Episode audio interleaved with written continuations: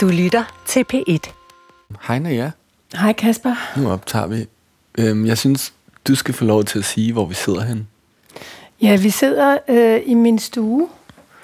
Øhm, jeg ved ikke, om det her er en overskridelse at sige til lytterne, men altså, jeg lægger bare lige mærke til, at I har farvesorteret jeres bøger. Ja, det er noget, jeg altid har gjort, fordi at jeg er så dårlig til alfabetet.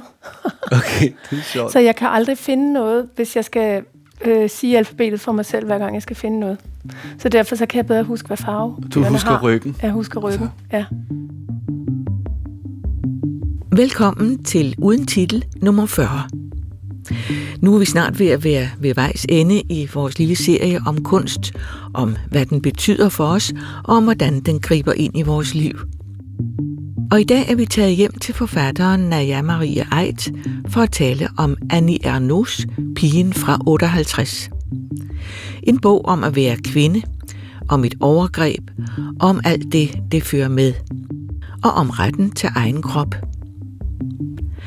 For dem, der ikke kender er nu, så er det hende, der lige har vundet Nobelprisen i litteratur, og som har været en af de fremmeste europæiske stemmer, når det kommer til at skrive om krydsfeltet mellem den litterære og den private historiefortælling.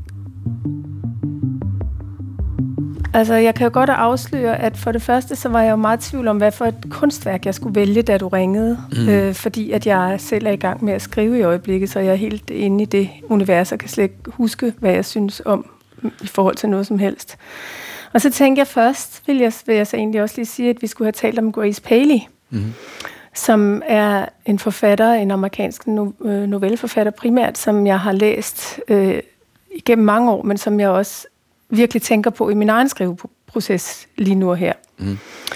Øhm, hun skriver også som kvinder, ligesom øh, Anja Nord. Så, vil, så havde jeg tænkt, at jeg ville læse Pigen fra 58. Jeg har faktisk, kan jeg godt af, også afsløre, har læst den på engelsk for mange, en del år siden, men ikke på den her grundige måde, fordi at nu optager den mig på en helt anden måde, fordi jeg selv er inde i en skriveproces. Mm. Øh, så har hun jo også lige fået Nobelprisen. Det har hun. Det er en anden god aktuelt. grund til at læse hende. Det Øhm, står på den danske forside lige her foran Ja, os. ja. Så, så det er den, vi skal snakke om i dag. Og det, det sjove var så, at hverken du eller jeg så havde læst den ordentligt, i hvert fald for mit vedkommende. Mm. Og det vil sige, at vi har begge to lige læst den. Mm. Så øh, det er ikke sådan noget med at sige, "Nå, men nu skal vi tale om en bog, og det skal være min yndlingsbog, men det er simpelthen en bog, vi ikke vidste, hvad vi ville synes om, mm. begge to. Og det synes jeg var en meget sjov og spændende præmis, faktisk, eller præmis, ja. Naja Marie Eit debuterede i 1991 med digtsamlingen Så længe jeg er ung. Siden har hun vundet et hav af priser, blandt andet Nordisk Råds litteraturpris og det Danske Akademis store pris.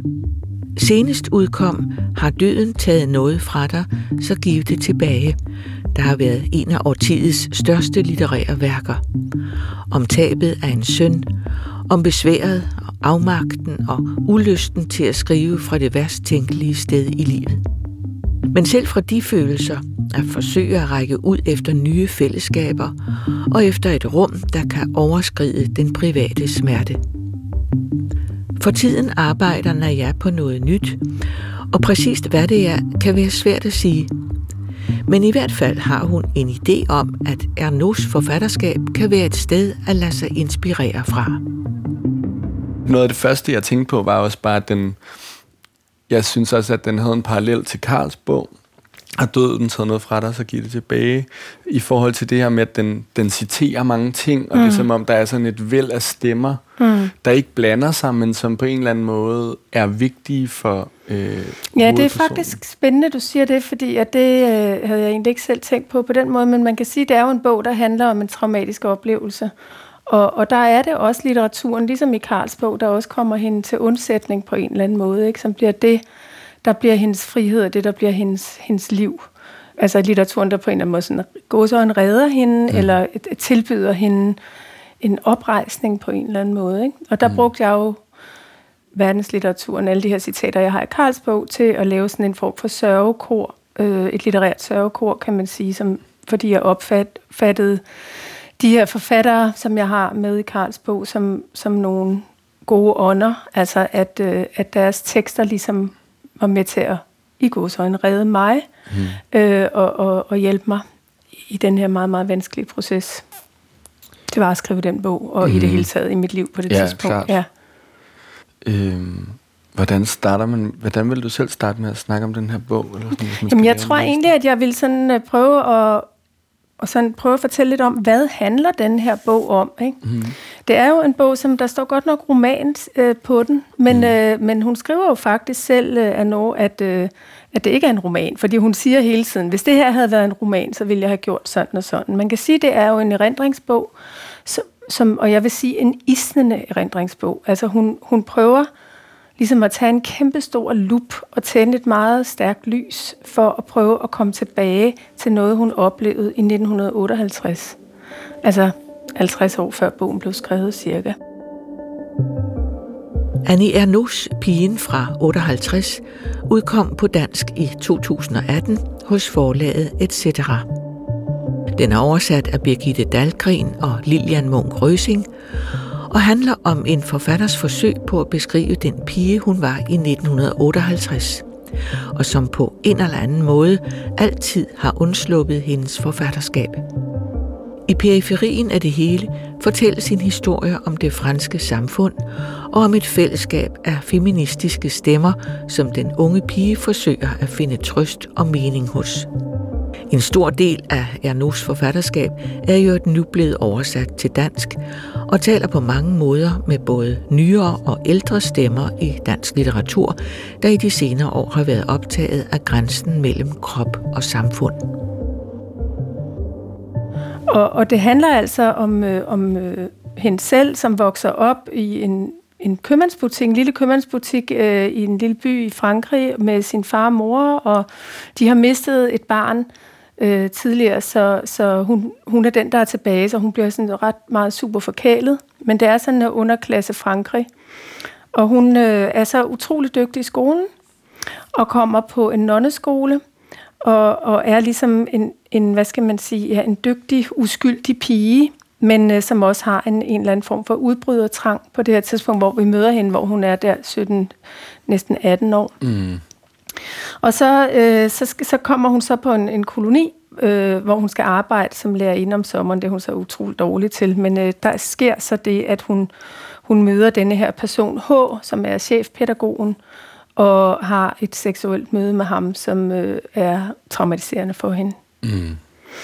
Og, og så synes jeg, at bogen bliver en undersøgelse af, hvad det her traume, den her ydmygelse, forkastelse, og, og, og som også får hende til at kaste sig i grams, kan man sige, da hun bliver forkastet af ham. Øh, og, og, denne, og det handler så om den her transformation, kan man sige, øh, hvor hun både holder op med at have sin menstruation i to år, men også udvikler bulimi. Mm. Øhm, og hun har det forfærdeligt efter den her sommer, og kommer så på seminaret, øh, hvor hun kun forsøger på at blive sådan, som H gerne vil have, at hun skal være. Hun, fordi hun er en generet, langlemmet pige, så hun går til dans, og hun farver sit hår lyst, og hun gør, altså hun gør Der er ligesom den her lyshårede pige, som han mm. er sammen med på kolonien efter hende, ja, som præcis. hun på en eller anden, et billede, hun ligesom prøver sådan at falde ind til. i, eller ja. et eller andet. Hun prøver at blive til hende, ja. kan man faktisk godt sige, ikke? Så hun er god nok til mm, ham. Ikke? Ja. Og så venter hun bare på, at hun skal søge tilbage til den her koloni næste sommer, fordi så skal hun vise ham, at hun er, er troværdig. Ikke? Mm. Men hun får selvfølgelig en afvisning fra det her sted, fordi hun var så dårlig ja, en arbejdskraft. Dårlig, hun var en dårlig pædagog. Ja. Og så kan man sige, at, at det, der sker efter det, det er, at hun, hun opgiver øh, det her seminarie også, fordi at det, hun kan simpelthen ikke finde ud af at undervise børn. Og så, så tager hun så til England bagefter, altså i en meget sådan fornedret tilstand, som au pair-pige. Mm. Så der føler hun en eller anden form for frihed. Altså man kan sige, flugten øh, fra Frankrig giver hende en eller anden følelse af at, at være fri, blive mere og mere fri af de her tidligere oplevelser. Øh, men der, der begynder sådan... hun så alligevel også sådan noget med, du ved, altså begynder hun at stjæle slik og ting og bliver butikstyv og sådan noget øh, sammen med en veninde. Mm. Og igen noget med det der med at ville have noget, altså med at ville, ligesom med at spise og alt det der, ikke? Men der er sådan et, jeg synes der, da de kommer til England, der er der sådan et fællesskab mellem de der kvinder, eller mellem de to piger, mm. altså, som er anderledes, fordi gennem hele bogen, der har hun ligesom, hun er også blevet afvist af alle de der kvinder omkring hende, ikke? Altså jo. hun bliver mobbet på den der jo, koloni. og dreng mænd. Ja, men det er nemlig det, men det er jo det, der er, altså man kan sige, på den måde, så handler det jo meget om det her, altså Luder Madonna-komplekset, ikke? Hvor hun mm. er, ligesom er en lille Madonna på en måde, og jo også bliver ved med at gå i kirke øh, og, og kysse den sorte Madonna på foden og alt det der. Hun er jo fuldstændig gennemkatoliseret igennem sin opvækst. Men at hun så bliver til denne her, som hun kan, det ord, hun bruger, det er semiluder, ikke? Altså, mm. at, øh, at, at altså, hun gør sådan en ting, som, som jeg synes er sindssygt spændende, fordi at jeg også jeg fik det nærmest sådan dårligt af det, for jeg kan selv huske de der handlingsmønstre fra jeg selv var ung i begyndelsen af 80'erne. Altså, at hun begærer en, fordi at han vil have hende. Hun er sådan set, hun, hun regner slet ikke med, at det kan være tilfredsstillende for hende selv. Mm. Øh, bliver forkastet af ham, og så er hun bare sammen med en eller anden, fordi for, for at vise ham, så kan jeg bare være sammen med en anden, så nu vil du nok gerne tage mig tilbage igen. Ja. Hvorefter hun bliver udskammet på hele kolonien, ikke? Ja. Fordi at hun bare går og knaller med hvem som helst agtigt, ikke? Altså at, at, at der kommer den her fornedrelse, ikke? Ja, som, den... som aldrig har været hendes, det har aldrig været hendes skyld, altså at... Øh, fordi det er fuldstændig kun på, på mændenes præmisser, det her sex noget, ikke? Jamen, der sker også noget med eleverne, der ligesom begynder bare sådan at føle, at de har ret til at føle på hende og sådan noget, ikke? Mm. Fordi man ved, at når hun er... Ja, ja. Øh, hun er en falden kvinde. Ja, hun er billig, man, som man sagde, ja. da jeg var, gik i folkeskolen ja, eller sådan noget, ja, ikke? Altså, ja, ja. der er noget værdi i det der. Ja, lige præcis. Det virker jo også som om, at hun... Altså, hun begærer ham jo ikke før at han, be, han begår et overgreb på hende. Mm. Og så forelsker hun sig på en eller anden måde, for så vil hun gerne være sammen med ham næste nat på en eller anden måde, for at gøre det godt, ikke? Eller mm. for, så er det sådan en, mm. en dej, for at gøre situationen til noget, der kunne være rart, mm. og så afviser han en der, mm. og så er det ligesom, det er som om det er i afvisningen, mm. Mm. så bliver det rigtigt til et traume. Ja, ja. Så hun, hun ved jo ikke, om hun faktisk er jomfru, hvilket også viser, altså efter det her med ham H, og den anden der. Øh, at, at, at, og det viser jo også, at hun har slet ikke nærmest kunne mærke, hvad der er foregået med hendes krop. Vel? Mm. Altså, men altså, det kunne faktisk være, at jeg lige skulle læse et lille stykke, som faktisk ja, lige præcis øh, omhandler det her, vi sidder og taler om lige nu. Øhm, du har mange noter inde i. Altså, ja, jeg har sat to. Mange. jeg har sat to æseløer. Nå, jeg, du kan se, min den er helt... Ja, det er virkelig... Ja. ja. Nu skal jeg lige se her. Det er et rigtig ubehageligt sted.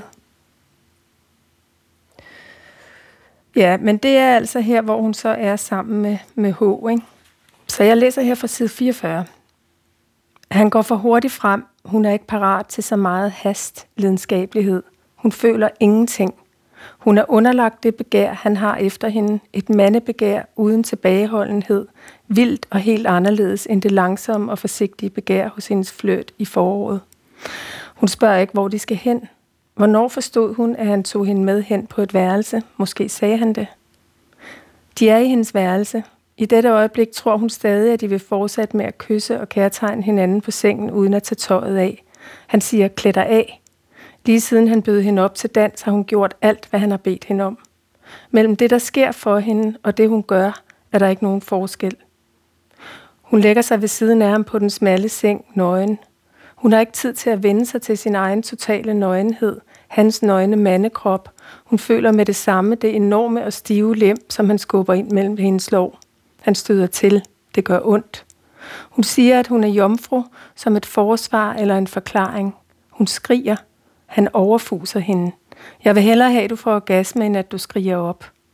Hun vil gerne være et andet sted, men hun går ikke. Hun fryser. Hun kunne rejse sig, tænde lyset, sige til ham, at han skal klæde sig på igen og gå sin vej. Eller hun kunne klæde sig på igen, efterlade ham der og vende tilbage til festen. Hun kunne have gjort det. Jeg ved, at det ikke faldt hende ind. Mm. Og det, det, det, det, jeg synes, det er så uhyggeligt øh, og, og så genkendeligt for mig. Altså, mm. kan jeg hilse at sige. Altså, da, da jeg var ung i begyndelsen af 80'erne, var jo, der var jo modsat for Ania No, der var p-pillen jo kommet. Og det vil sige, at man, der var ikke noget med om, altså folk spurgte ikke engang, om man brugte prævention. Det var mm. bare sådan, det var, at man skulle være på pillen. Ja. Og, øh, og derfor så, øhm, så var der sådan en, en mærkelig form for sådan vild seksualitet i København, for eksempel, hvor folk var sammen med virkelig mange forskellige mennesker, og det var også noget, der kom mærkeligt fra 70'ernes frie seksualitet, men det var sindssygt ubehageligt for de fleste piger. Mm-hmm. Ikke? Jeg har virkelig været udsat for nogle virkelig ubehagelige ting på den konto der. Og sådan. Men, mm. men, men, men meget det der med den der stivnen, som jeg husker, altså det der med, at jeg bare gjorde det, altså at jeg ligesom troede, om så var det på min egen skyld, jeg havde bragt mig i den her situation på et eller andet værelse hos en eller anden fremmed mand, ikke? Og, og, og så måtte man ligesom bare gennemføre det. Altså, der var mm. ligesom ikke nogen andre muligheder. Og, yes, ja, altså det, og det var slet ikke noget med, at jeg selv skulle have noget ud af det. var kun et spørgsmål om at få det til at stå op hurtigst muligt. Ikke? Han nu skriver jo ikke om en sådan en decideret voldtægt, øh, mm. men, det, men, men nu siger hun semilud, og så siger jeg semi-voldtægt, ikke?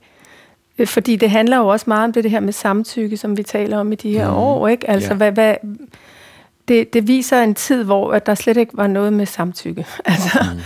Øhm, men så synes jeg, at det, der er så spændende ved bogen, er egentlig, at man kan sige, at dramaet ligger jo her sådan ret først i bogen, netop hvor alle de her frygtelige ting sker, og efter det kommer så den her udskamning, vi har talt om, og, og, øhm, og altså, hvor hendes nedtur ligesom begynder, hvor hun havde måske haft et begær i sin egen krop og glædet sig til, at hun skulle have sex og, og prøve det.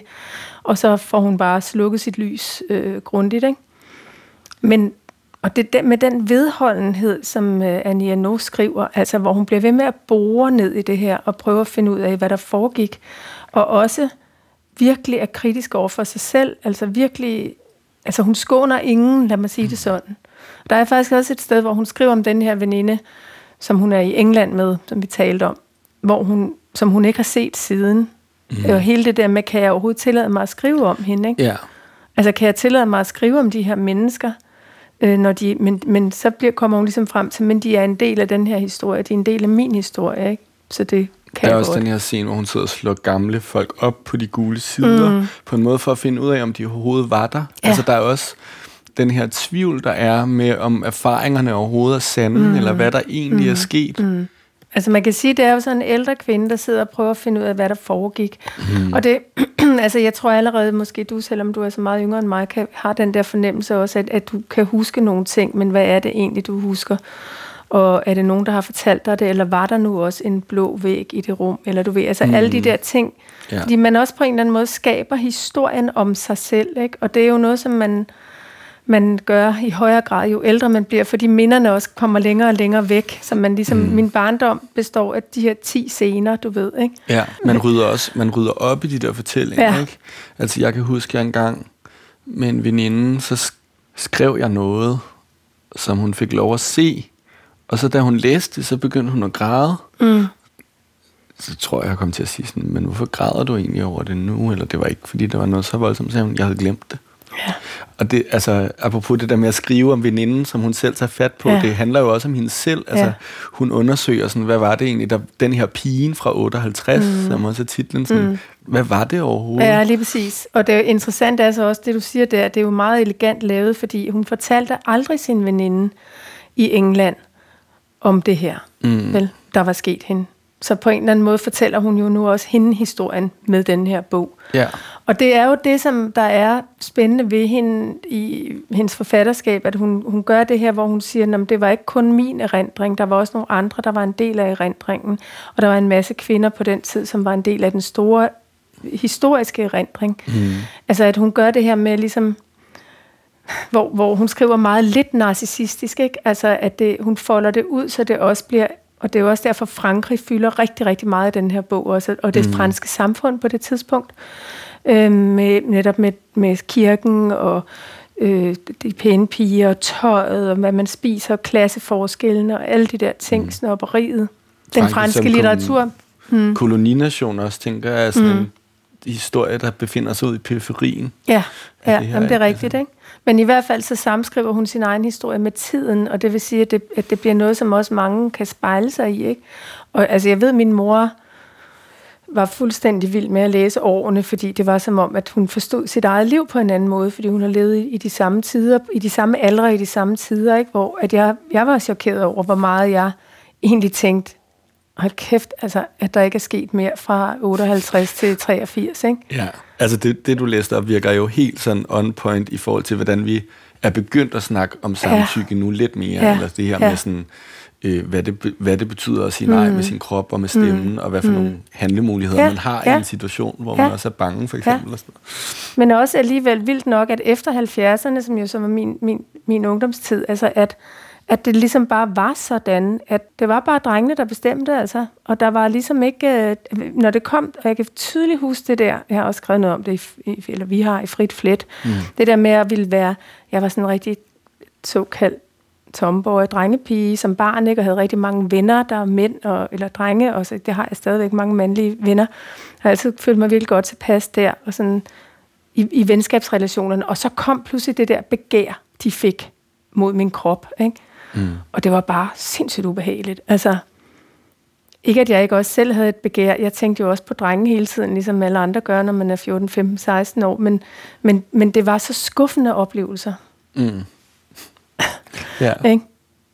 Mm. Altså indtil man så måske var heldig at finde så kæreste og, og komme ind. Og voldsom, ja, ja. voldsom. Ja. Hvordan, øh, hvordan var det egentlig så, hvordan var det så at læse bogen i forhold til det, med den proces, du er i? Eller sådan? Jamen, det var, det var rigtig spændende. Altså, jeg tænker, den, den, der, der er jo en hel, der bliver jo skrevet rigtig meget litteratur om nogle af de her erindringer, som kvinder har. Øh, gudskelov for det, og dem er der mange af. Jeg tror, der kommer til at fortsætte med at komme mange bøger, som handler om nogle af de ting, og det er også lidt af det, jeg selv er i gang med. Men mm. jeg kommer også til at tænke for eksempel på Lind Ullmanns øh, Pige 83, ikke? Ja, altså, også, som, øh, som også jo, tidsangivet. Ja, men som jo helt klart skriver sig op øh, imod øh, Pige fra 58. Klart. Men giver sådan en 80'er version af det, kan man sige, ikke? som også er en fantastisk bog. Øhm, så jeg synes, det er meget, meget spændende, at, at kvinder i alle aldre begynder at faktisk at fortælle om nogle af af de her ting, som ligger tilbage i fortiden, og prøve at grave sig tilbage til det. Fordi der, der er jo det der med det traumatiske, at man har en tendens til at prøve at fortrænge det. Ikke? Fordi mm. nu må man se at komme såkaldt videre, ikke? og man kan ikke holde det ud. Altså jeg har, når jeg ser tilbage på mit eget liv, haft nogle oplevelser, hvor jeg sådan, så gik der efter en traumatisk oplevelse, så som helt ung, så gik der sådan tre måneder, så fik jeg en depression. Ikke? Jeg, jeg satte det slet ikke i forbindelse med altså den her manglende ønske om at stå op med den traumatiske handling. Altså det er først nu, hvor jeg kan begynde at selv at finde de her punkter i mit liv, som man kan forbinde med nogle røde tråde eller mm. et eller andet, og begynde at se, hvad årsag og virkning. Og det er jo også det, hun forsøger at gøre øh, i den her bog. Altså jeg synes jo, det er vildt svære ved at læse den, bare på en eller anden måde, også at jeg kom til at tænke på mine egne rendringer, eller sådan, gud, hvad kan jeg egentlig mm. huske, og mm. der er nogle ting, jeg har glemt, men altså, jeg har jo en anderledes krop, og på en eller anden måde, så har jeg altid haft sådan en fortælling om, om og så blev jeg bare lidt rap i kæften, og det var fint nok, ikke? Altså ja. håndterede jeg det, men jeg var jo sindssygt ensom, og jeg blev mobbet, og jeg skiftede skoler, mm. og jeg når jeg tænker tilbage på sådan 7. til 9. klasse, så var jeg, sad jeg bare med en diskman nede i gården eller et eller andet. Ja. Pludselig gik det op for mig sådan, gud. Ja. Ja. Øh, og så kom jeg til at tænke på, hvor meget det er en del af min personlighed. Ja. Altså også nu, ja. som 35 år, ja. altså sådan de der, ja, Ja, de der voldsomme oplevelser, Ja, det havde jeg på, og på en eller anden måde, så har jeg gået og fortalt mig selv sådan, nå ja, det var bare de formative år, eller ja. et eller andet, ikke? Ja. Jeg kom mig over det, og, og apropos hendes bog, Anus bog, ikke? Mm. altså det der med, som du siger, jamen jeg kom mig over det, og så blev jeg digter, og så fik jeg et godt liv, og bla bla bla, og kom til at lave det, jeg gerne ville. Det er jo præcis den historie, vi har her. Mm, ja. Fuldstændig. Hun begynder også at skrive der i England, ja, ikke? Jo. Sådan hemmeligt på jo. en anden bog. Jamen hun begynder, og man kan mærke sådan, at den der forfatter øh, begynder Altså, der er sådan noget, hun siger, som jeg faktisk lige vil læse op. Det er bare nogle få linjer, som jeg virkelig sådan, virkelig, apropos også det med kunst, sådan faktisk kunne spejle mig i, hvor hun mm. siger, hvis jeg kan finde det her. Hun siger, jeg er ikke kulturel. Der er kun én ting, som tæller for mig. At gribe livet, tiden, forstå og nyde. Og så spørger hun så, er det denne fortællings største sandhed? Men det er faktisk virkelig meget noget, som jeg kan genkende. Jeg er heller ikke, altså jeg har ikke engang nogen uddannelse eller noget som helst, og, og altså, jeg, jeg nyder kunst i alle mulige afskygninger, men i forhold til det litterære, så, så har jeg, fordi jeg ikke har læst litteraturvidenskab, fordi jeg ikke er gået på fatterskolen, så har jeg selv måttet læse øh, dumt i øst og vest også, og ligesom finde ud af at, at lære at analysere og forstå og og sådan noget. Ikke? Og, og, det, og jeg kan se, når jeg, når jeg skriver, er det jo altid menneskenes liv, der interesserer mig. Altså det er altid, hvordan, hvordan hvad er livet? Altså, mm. hvad er smerte? Hvad er nydelse? Hvad er skønhed? Hvad er det, som vi kan få lov til at opleve igennem vores liv, ikke? Jeg, jeg tænkte meget på, altså da du skrev det med, at det også har noget at gøre med det, du sad og arbejdede. Altså det gjorde mig for det første glad, fordi jeg tænkte også sådan, hvad skal der egentlig komme fra Naja mm. efter? Ja, det er spændende. Øhm, det har også taget mange år at finde ud af. Men jeg må sige, at jeg lige nu er sådan et ret, et ret lykkeligt øjeblik, hvor jeg sådan virkelig føler, at jeg faktisk først nu, snart otte år efter Karlsbog, har sådan genvundet min, min litterære identitet, altså hvor jeg virkelig mm. nyder at skrive, og er begyndt også at læse igen, mm. øh, sådan rigtigt. Og, og det, det føles som sådan helt, som om jeg er blevet lidt hel igen. Mm. Og det, er jo, det er, er meget, meget dejligt. Jeg synes også, at det er et lille plot, der er inde i den her bog, at det er, at man ved, at der, var så, at der er så mange andre bøger. Mm. Altså det er som om, sådan, den er også skrevet af forfatteren, der er blevet forfatter. Ja. Og som så ja. fra det sted ligesom tør at gå tilbage. Til den person, der ikke var forfatter ja. endnu, ikke? Ja. ja. Til sig, altså som en eller anden form for omsorg. Ja. Eller noget. Ja, men som også alligevel tager fat i det, som jo også er med til at gøre hende til forfatter. Hun altid var den her, der var, hun var dygtig til at skrive, ikke? Altså, mm. at hun at hun kunne godt lide at skrive og læse, altså lige fra hun var lille, ikke? Mm. Og at det er så det, hun kommer til at forfølge. Og så kan man jo så spørge, havde hun forfulgt det spor, hvis ikke det her var sket for hende? Ikke? Ja. Hvis denne her kæmpe store ydmygelse på alle mulige niveauer og krænkelse ikke var sket for hende, var hun så blevet forfatter? Ja. Det kan vi jo ikke vide. Du har lyttet til Uden Titel nummer 40.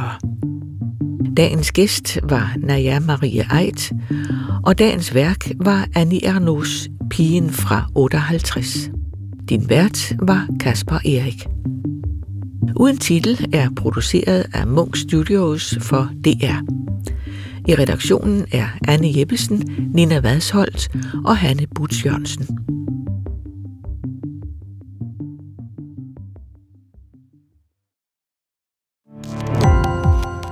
Gå på opdagelse i alle DR's podcast og radioprogrammer. I appen DR Lyd.